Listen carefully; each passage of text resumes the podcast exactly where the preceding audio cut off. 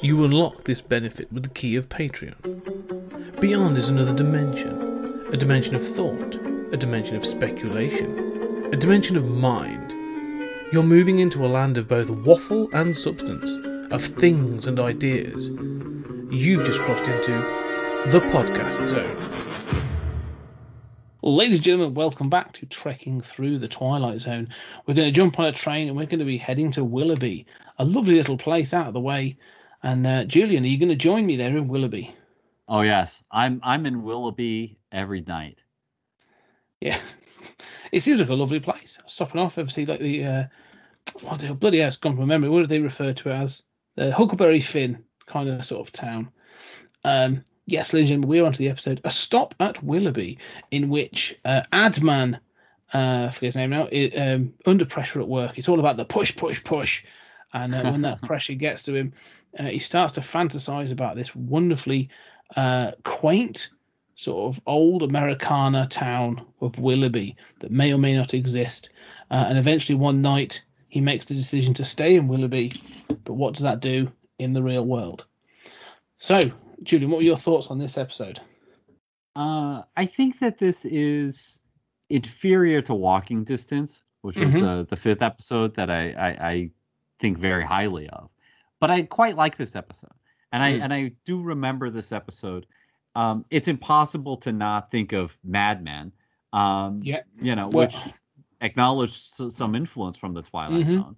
So, um, and and you know, I like the except he's a Gart Williams, the character here, it works in television.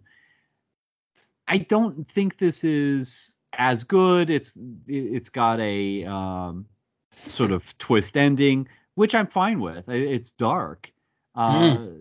but yeah, you know, I mean, I I like this. I like the character. I like the central dynamic. What about you? Yeah, the same. I, I actually really like some of the stuff in this episode. You mentioned like Mad Mad Men's one of the first things I wrote in my, in my notes, and a little bit of research actually. This name, it, this episode is name checked by the showrunner of Mad Men as mm. being one of the the influences. Also, um, uh, it was noted that this is in um, Rod Serling's top five episodes. Hmm.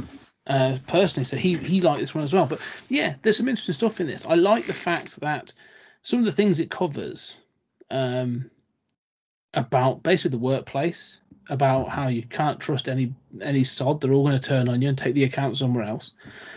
Yeah. Uh, but more than that, that this idea of and it's seen this, this has come up a lot and it's come up in other episodes of the shrewish wife mm-hmm. who and it's a horrible stereotype that I know was a, was a TV trope for many many years.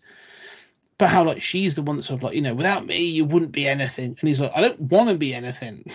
like mm-hmm. you've you've made me this to facilitate your life. Like I'm out there earning this this what is this salary this income so that you can be a part of this this you know this this status club the you know the the Green Club or whatever. These are the social clubs. Like I don't want to do this anymore. And instead of sort of like you know, because he clearly has like the, the, the pressures this job are clearly affecting his mental health, mm-hmm. um, which results in the ending. Um, and uh, his wife's like not willing to support him in any way. She's more like, oh, just shut up and do the job so I can keep go, doing what I'm doing. And she's vile. Um, that's the point. But th- this thing again, I understand it, and I'm sure it happens but it's it feels a bit cliched at this point, even in this series. Yeah, she's definitely the weakest part of this episode. And if, mm. if this episode has one thing that just does not work, it, it's her. And and I think you're right. It's just that she is too over the top. Yeah. She when he talks about Willoughby to her, she just ridicules him. And she says, you know, your big dream big dream in life is to be Huckleberry Finn. you know? Yeah. I mean, you know, okay. And when he calls her and basically says, like, I'm quitting today. Mm. I I'm cracking up. I can't do this anymore. I'm done. Apparently, she is totally unsympathetic. No, there, there's not an ounce of concern for him in her body. So yeah, that that's all pretty excessive, and she definitely is the, the weakest link in this episode. Mm. Um, but there are certain things I can, you know, I, I can empathise with. But again, there are certain things in this episode that got they're there to to form a point, but they don't work on a practical level. Like the moment when he breaks, mm-hmm. you know, when he's got the multiple phone calls and he's got his secretary coming in talking to him. At some point, I'd have been like, "All right, love, shut up." You can mm-hmm. see him on the phone. I don't care who needs to see me. I'll be in in five minutes. Like, but she keeps just saying his name as if like he's not listening. And you're like, you're a terrible secretary. Like, like acknowledge what he's doing, leave him be, and leave him a note and be like, I'm, just, I'm going to leave you a note. Go see so and so in five minutes. Do the phone calls. Leave him be. And uh, there was just things like that. I'm like, yeah, this is just irritating. Um, however, that boss who oh, yeah. push, push, push, that I sort of can imagine, and especially in, in a 60s, late 50s, early 60s workplace, this idea of you know no no no this is this is what we do. You have to be a man. And it's all about it is all about that push push push. It's all about working the hours and earning this and da da da. That all felt kind of real and still exists very much today unfortunately. This idea of sort of like giving yourself to the job like you are the job kind of thing. Mm-hmm. and that sort of like hit home a little bit to be honest. There was a bit of a biting thing there. I was like really snapped and he's like all right fatso and leaves. I was like we've all been there mate. We've all been there. Yeah i mean i i found myself to get to the those the scene with the secretary and the phone calls. I thought how you know i know this guy is basically passive. He really didn't have the ambition. His wife pushed him. Uh, but how the hell did this guy reach this level if he can't i mean not only tell the secretary you know what leave me alone for a second but i kept thinking tell these people on the phone you know i'll get back to you. Like i've already told you i'll get back to you. Calm the hell down. Hang up on them yeah. You know how do you not you know have the guts to do that if if you're an executive. Um, yeah, I mean the boss is is really wonderful, and mm. and the sort of like push push push kind of you know masculinity, uh, live to work kind of thing. Um, and of course now, I mean that that does seem realistic, and and there are still bosses like that. And now, um, you know, I identify with, uh, uh, you know, I'm Gen X. I often identify with, you know, Gen Y or Z, and there's this whole transition to like no we don't want these miserable jobs. We don't accept yeah. that our life is all about work. And when you greet somebody the the first question is you meet somebody the first question is you know what do you do uh, for an occupation? Well screw that. Yeah. um so yeah i mean i i do i do really enjoy that boss. Yeah, he's the, the, guy who plays him has got some great facial cues as well, which I, I he's just a good going back to the this this place seems to they get they get some good character actors in for side roles in this show, and I just think it's it's worth calling out. We've said about like Mr. Pip in previous episode, and, and these others like this is another good one. Um, one of the things as well though is is I want the, this idea of Willoughby. We need to get this this thought on Willoughby. Willoughby's this wonderful, picturesque little sort of pre uh, 1900s town uh, you know everyone lives at a slower pace and can you know can enjoy life and all sorts of things was this idea of the rat race and you know this idea of a slow time was it was it a thing then in the late 50s early oh, yeah. 60s oh, okay. absolutely well you know i mean it's not i mean you have that like the whole you know the novel like the man in the gray flannel suit right mm. i mean this was like basically Mad Men avant le mot like you know this was just like yeah, we we all wear these same gray flannel suits, and we're just slaves to you know the stupid kind of culture, and and yeah, I mean this was something that was a common social critique even in the fifties. Well, it existed uh, anyway. Yeah. Yeah, yeah. No, it's funny. It's one of those things that hasn't gone away. I mean, I was literally reading an article recently about Japanese work culture, Mm. Uh, was it Chinese? I think it was it was Chinese work culture called the 996, which is that you work from 9 a.m. to 9 p.m. six days a week. And it's unofficial. Like the, the Chinese government are like, no, we don't condone this. You're supposed to only work this many hours, but we're not going to do a great deal about it. And it's literally taken, like physically, like people have reached exhaustion. It's taken the lives of three workers in the last like couple of months. It's become a bit of a thing. But it's tech companies and these big companies that are like, well, it gives this massive advantage in the world, so we're going to sort of acknowledge it and really push for it. So it's baffling that this thing still exists. Well, not baffling, I suppose, but it does exist. This idea of push, push, push. Um, but it, it was interesting to see that this this ideal, this this counter in Willoughby, and it made me think of more recently uh, depictions of this. There's a show called Life on Mars. Mm-hmm. Um, there was there was an American version made with uh, Harvey Keitel in it, but um, I will, I, you know, I watched it. Didn't really like the American version. The Amer- the British version stars uh, Philip Glenister and I forget the other guy's name, but it's this idea: the guy goes into a coma and gets sent back to 1973, and it's about sort of you know it's it's sort of the opposite of this because he goes back and has to deal with the brutality of 70s policing, but it's this it's modern this going back and this idea of sort of sometimes things were better in the past and, and all this other stuff is interesting to me because it comes with rose tinted glasses and i can imagine if you did go back to willoughby in 1888 is it something like that he says something like that. Yeah. Um, you're like, oh yeah, I'm sure you could go and sit down by the creek with these two lads fishing and all sort of stuff. But then if you get polio, you're screwed. If you get a scratch, mm-hmm. you're probably getting an infection. You know, there was. Yeah. Well, I mean, I, I wanted to return to the to, to the boss. Um, this I just absolutely believe that Rod Serling had some boss at the network who used the phrase push. Yeah. Like you got to push, you know, like I know you're struggling with these deadlines. You're writing, you know, 40 some episodes a year. You know, you just got to push, push, push, Rod. You know, I absolutely believe that. Yeah. um, and even though this is a- an advertising agency, all of his calls in that scene are about TV shows.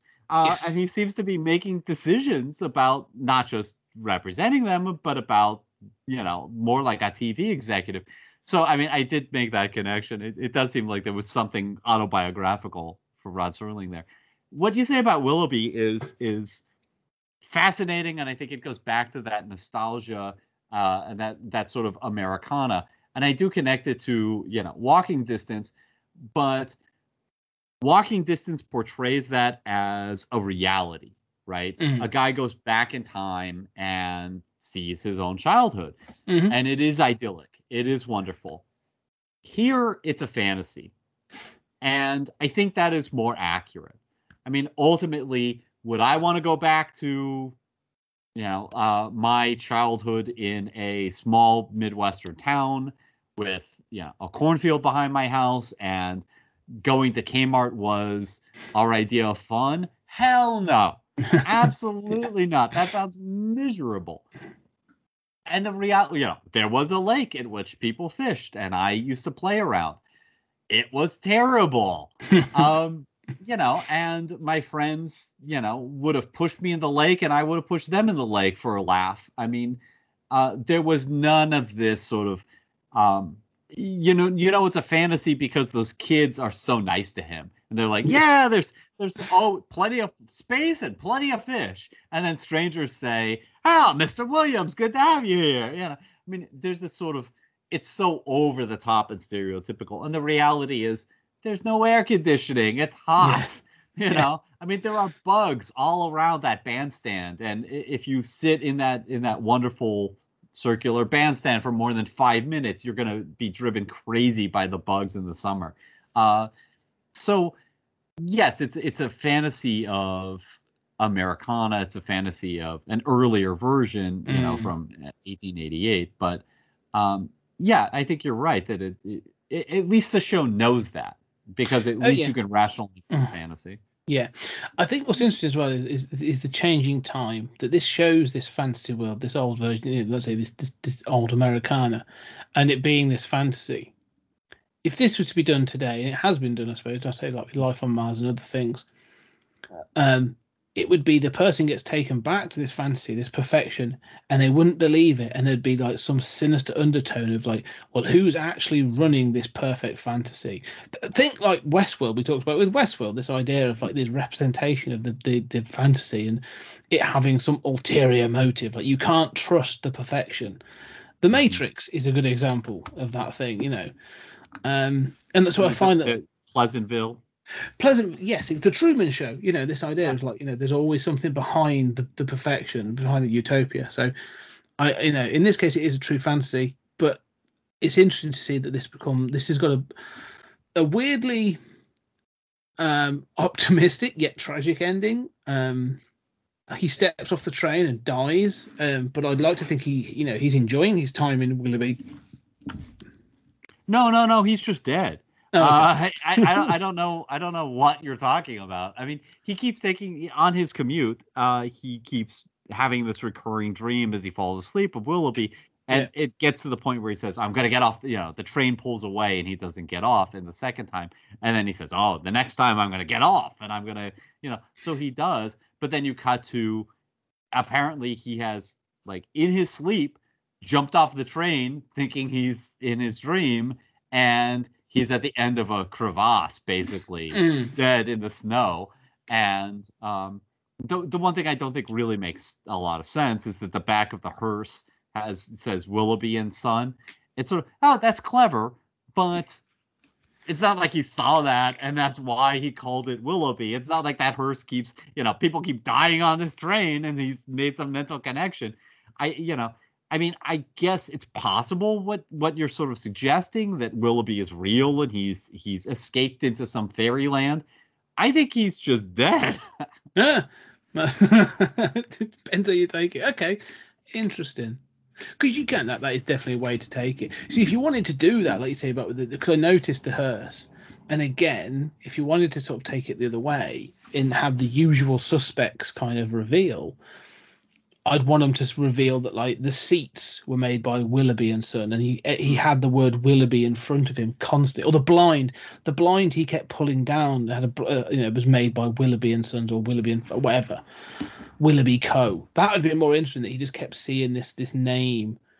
Um, yeah, because I say the, the the you know that would have been better than the than the the funeral, the the coroner or whatever. So, um. Okay, Yeah. I, I like the. I do like kind of like you've taken the sort of like the the more permanent and cynical ending, but that might say Um, more about me. yeah, yeah, but yeah, um, we'll see. Maybe one day we'll all reach Willoughby, um, find Yeah. our own personal Willoughby. Yeah, we'll spend uh, one hour there and be Yeah. done with it. Yeah, Boy, I really miss the rat race. You know, Yeah. there's got to be some middle ground here. Well, again, like you say, th- this is is this one episode away from uh, a nice place to visit. Mhm. Does he get to Willoughby and then realise that it's all perfection and it's, it gets boring? I don't know. You know. Yeah. No, I think it would. Um, but but again, it, it comes back to character, and there, it was a criminal who you know is a two cardboard character. Here, the wife is a cardboard character, but uh, Gart Williams is also sort of cardboard in the sense that he wants to slow down. He wants Mm. to just. He does not have ambition. Really, like you don't want to Yeah. read or do something or I don't know. I mean, you can imagine this guy might be happy in Willoughby. I sympathize with him, but mm, I would probably be less happy.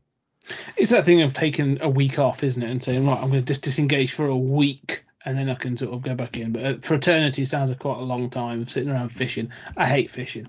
Anyway, any final thoughts? Yeah, fishing is cruel. Oh, yeah, cruel. Oh, it sucks. Also, it's boring as anything, is where I was going. But yes. okay, ladies and gentlemen, thank you very much for joining us, and we shall see you on the next episode.